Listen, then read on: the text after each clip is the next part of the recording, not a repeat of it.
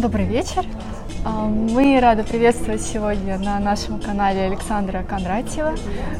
Э, всем привет. Привет, Тань. Привет, Александр. Александр долгое время работал в корпорациях Novartis, после этого в AstraZeneca. После AstraZeneca перешел в Асну и в качестве управляющего партнера поспособствовал развитию Асны до размера большой фармы. И, Все верно. И сейчас э, основал свой собственный проект, где может попробовать себя в успешной роли предпринимателя. Спасибо, так и есть. Да. И этот потрясающий карьерный успех, безусловно, вдохновляет и меня, и я уверена, что он вдохновляет очень многих людей на фарм-рынке, и этот успех совершенно невозможно не заметить. Поэтому большинство людей наверняка задается вопросом, а, что поспособствовало Александру для такого развития. И, наверное, начнем с самого интересного, может быть, с лидерских качеств – что служило в основе такого роста от начала карьеры до успешного экзита в качестве предпринимателя? Ну, я могу сказать, что, э, наверное, всегда э, в первую очередь интересовался проектами развития. Да? То есть, э, да, действительно, я работал и в крупных компаниях, начинал вообще свой путь с дистрибьюторской компании. Вот, но в итоге, получая там опыт, понимал, что мне хочется развивать что-то новое. Uh-huh. Вот. И каждый раз, когда компания росла, достигала уже больших э, объемов, масштабов, результатов, вновь и вновь меня тянуло на что-то новое. Наверное, это свойство характера, может быть, что-то это внутри, но поскольку это вроде получается, э, мне это очень интересно. Поэтому сейчас я вновь в этой роли. Поздравляю, уверена, что такой здоровый авантюризм, желание рисковать, любопытство к различным областям, он а, приведет к успеху. И я бы хотела узнать, а, наверняка во время такой работы, такого бизнес-путешествия, бизнес-джорни, как говорит, наверняка приходилось Э, сталкиваться с большим объемом информации, сталкиваться mm-hmm. с данными для того, чтобы, используя эти данные, э, притворять какие лучшие инсайты в жизнь. И поэтому вопрос, на какие площадки, какие инструменты э, использовал ты в своей работе для того, чтобы видеть те возможности mm-hmm. в развитии бизнеса, которые привели тебя вот, mm-hmm. в твою сегодняшнюю жизнь. Mm-hmm. Ну, здесь, наверное, так могу сказать, что в разных компаниях, а, конечно, использовались совершенно различные инструменты, с одной стороны, а, а с другой стороны, надо сказать, что каждый год эта история совершенствовалась так быстро, что, пожалуй, уже говорить о опыте даже трех-пяти лет назад, ну, наверное, уже бессмысленно, да, потому что то, что казалось тогда круто, mm-hmm. сегодня, наверное, уже не то чтобы никого не удивишь, а это, наверное, даже уже и, в общем-то, и и не конкурентно. Вот. А, всегда в аналитике видел, а, наверное, ценность именно в понятности и прозрачности этих систем, потому что действительно приходилось очень много изучать. Нам показывали очень большие сложные а, ну, системы, которые предлагали крупные компании. Но для меня вот именно доступность с точки зрения такого юзабилити, понимания этих систем была, наверное, в первую очередь самой важной. И не имело значения, насколько она крута там внутри, что очень важно, конечно, да, и особенно для крупных компаний, для там, выбора, но важно, чтобы людям это было удобно и комфортно. Я, конечно, сейчас не хочу говорить прямо про полную геймификацию BI данных, да, но, конечно, если менеджерам это нравится, если им это удобно, они будут пользоваться. А если все это где-то так вот через какую-то инструкцию, то, ну, наверное, очень тяжело. Поэтому краткий вывод – это чем понятнее система, чем она удобнее и интуитивнее, тем, наверное, действительно будет лучше. А то, что она необходима, ну, еще поговорим, но тут вопросов, я думаю, ни у кого нет. Это скорее говорит о том, а, что чтобы быть вовлеченными да, в процесс, Конечно. когда одновременно и аналитики, и бизнес составляет, бизнес-сторона одновременно вовлечена в этот э, процесс. Да, да, да. И здесь надо сказать, что вот э, опять же роль BI, вот, э, может быть, раньше да, вот, аналитики как-то жили отдельно, коммерция жила отдельно, ну и там, условно говоря, департаменты жили отдельно, хотя уже последние годы таких компаний все меньше и меньше. Какие ты видишь наиболее а, комфортные, наиболее успешные варианты интеграции аналитиков и бизнеса? Какие-то, может быть, платформы для совместного участия? Какая mm-hmm. лучшая практика в этом да. вопросе? Ну, здесь я могу сказать, что, э, конечно, лучшая практика, когда э, внутри каждого департамента есть э, люди, которые либо являются интеграторами с департаментом BI, либо в департаменте BI есть люди для каждого департамента. То есть, ну, условно, как бизнес-партнеры, uh-huh. да, для коммерческого отдела, для маркетинга, для, там, производ... ну, для производства, если оно есть, да, э, и для всех других департаментов.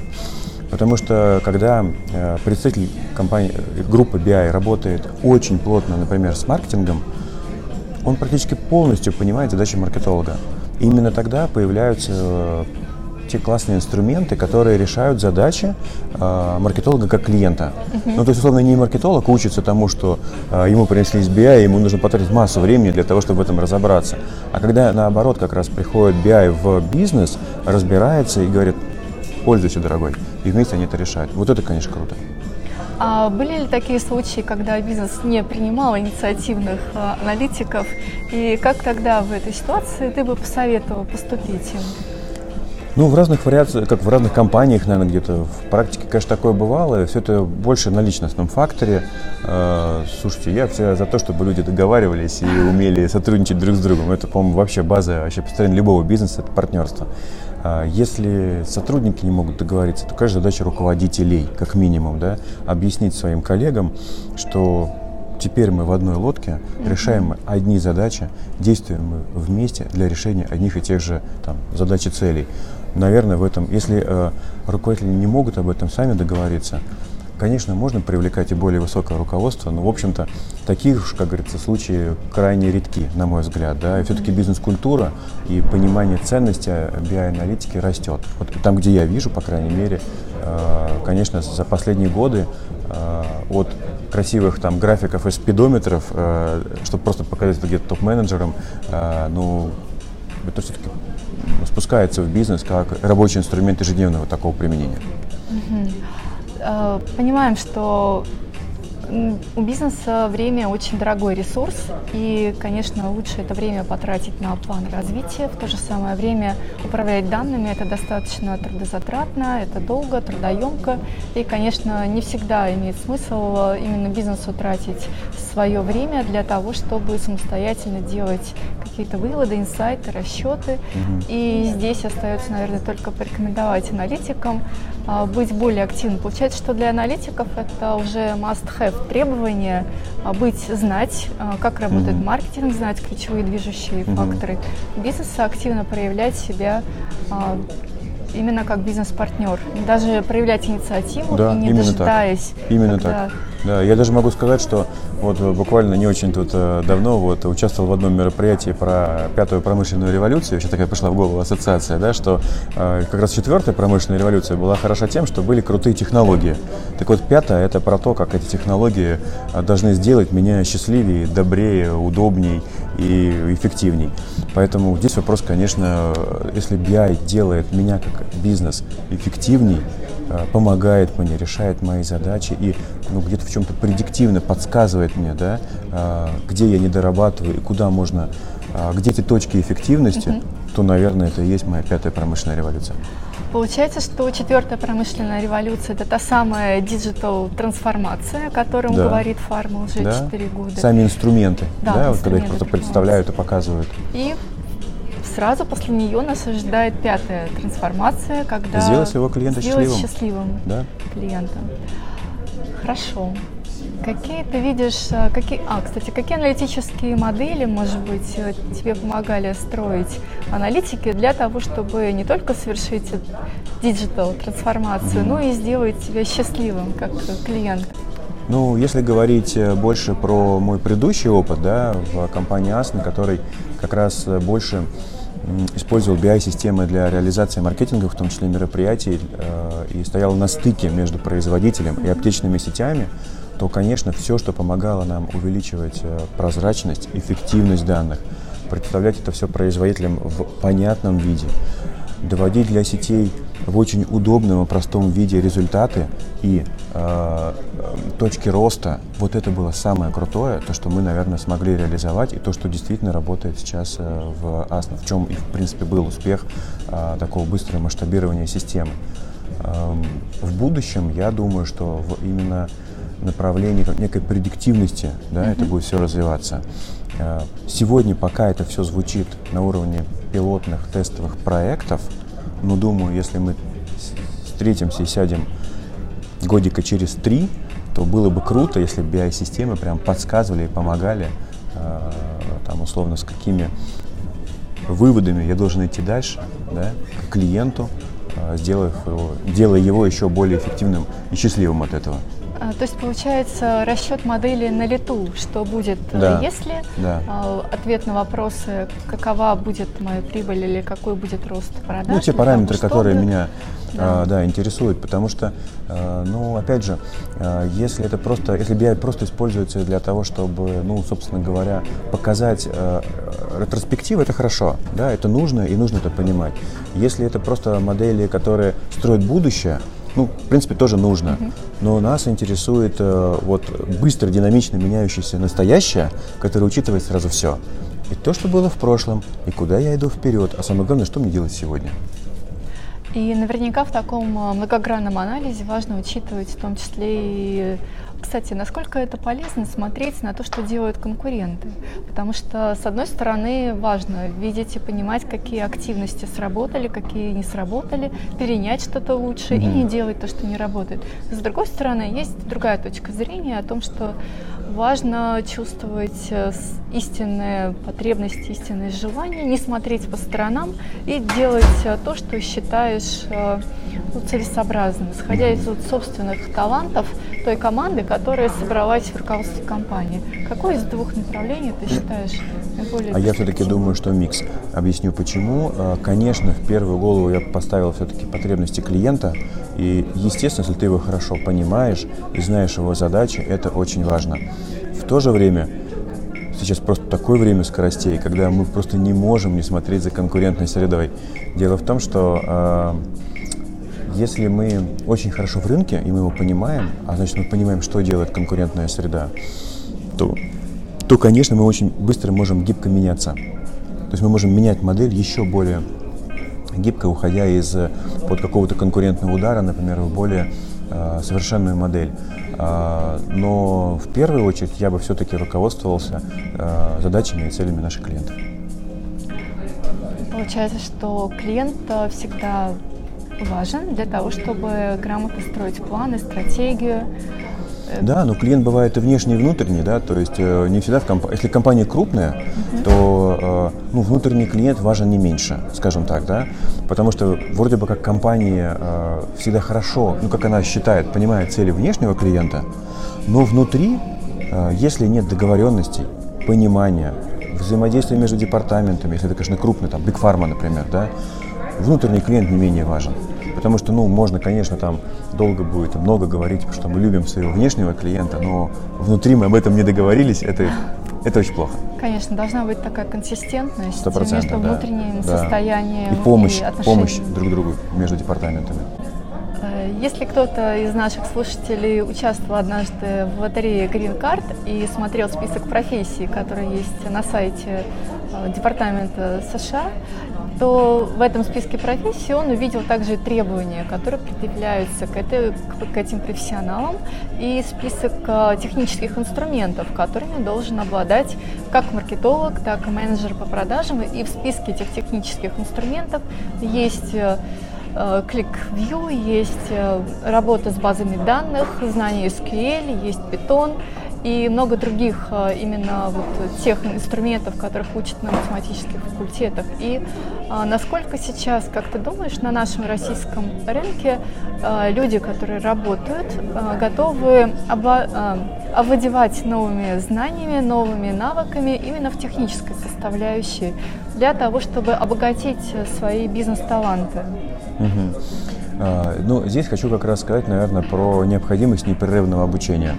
Если раньше, на мой взгляд, очень сильно в маркетинге упор шел на, а, скажем так, модели, да, на маркетинг, модели продвижения, эффективные модели коммуникации с клиентом и все такое, то, наверное, сейчас потребуется постоянное непрерывное обучение маркетологов э, вот именно этим системам. Почему? Потому что без них, без этих инструментов, ну, вообще вряд ли что-либо возможно э, осуществить в будущем, да, уже вот, да и, в общем-то, в настоящем. Конечно, компании, в которых предстоит работать любому, в принципе, маркетологу, да, наверное, будут и пользоваться ну, совершенно разными инструментами, но логи, ну, понимать логику построения, да, обязательно надо. Логику построения, самому участвовать в построении этих каких-то, пусть даже а, совместных моделей с а, своим BI-партнером тоже нужно уметь. Потому что просто выступать теперь заказчиком, я бы хотел вот это, не понимая технической какой-то даже части, да, ну, будет, наверное, достаточно сложно. Да, верно. Даже я, как генеральный директор Excellence, я разбираюсь в технической составляющей, угу. Э, для того, чтобы объяснить алгоритмы, как, как писать код да. программисту.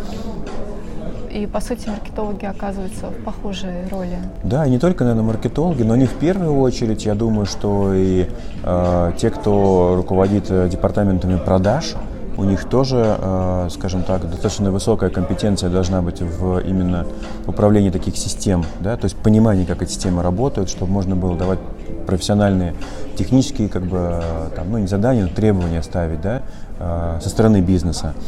Э, и постоянно смотреть вокруг, потому что настолько совершенствуется система, настолько быстро, и это очень здорово, появляется много новых решений, что, в общем-то, год-два, и уже такое впечатление, что пора переучиваться. А, да, на одной из конференций рассказывали о том, что китайские маркетологи сами пишут нейронные сети для того, чтобы... Очень круто. Да, холодильники делали автозаказы необходимых продуктов. Угу. Ну, вообще, да, э, я был в прошлом году э, в Китае, вот с группой Сколково мы посещали несколько городов. Конечно, действительно это поражает, да, то есть э, насколько китайский бизнес цифровизован, диджитализирован и так далее. А, а самое главное, там работают очень молодые ребята с очень хорошим, правильным таким образованием, с пониманием, с несколькими языками, с пониманием BI-систем, с хорошим техническим бэкграундом. Я думаю, действительно, именно вот в этой части будет развиваться в том числе компетенция стыка BI и маркетинга.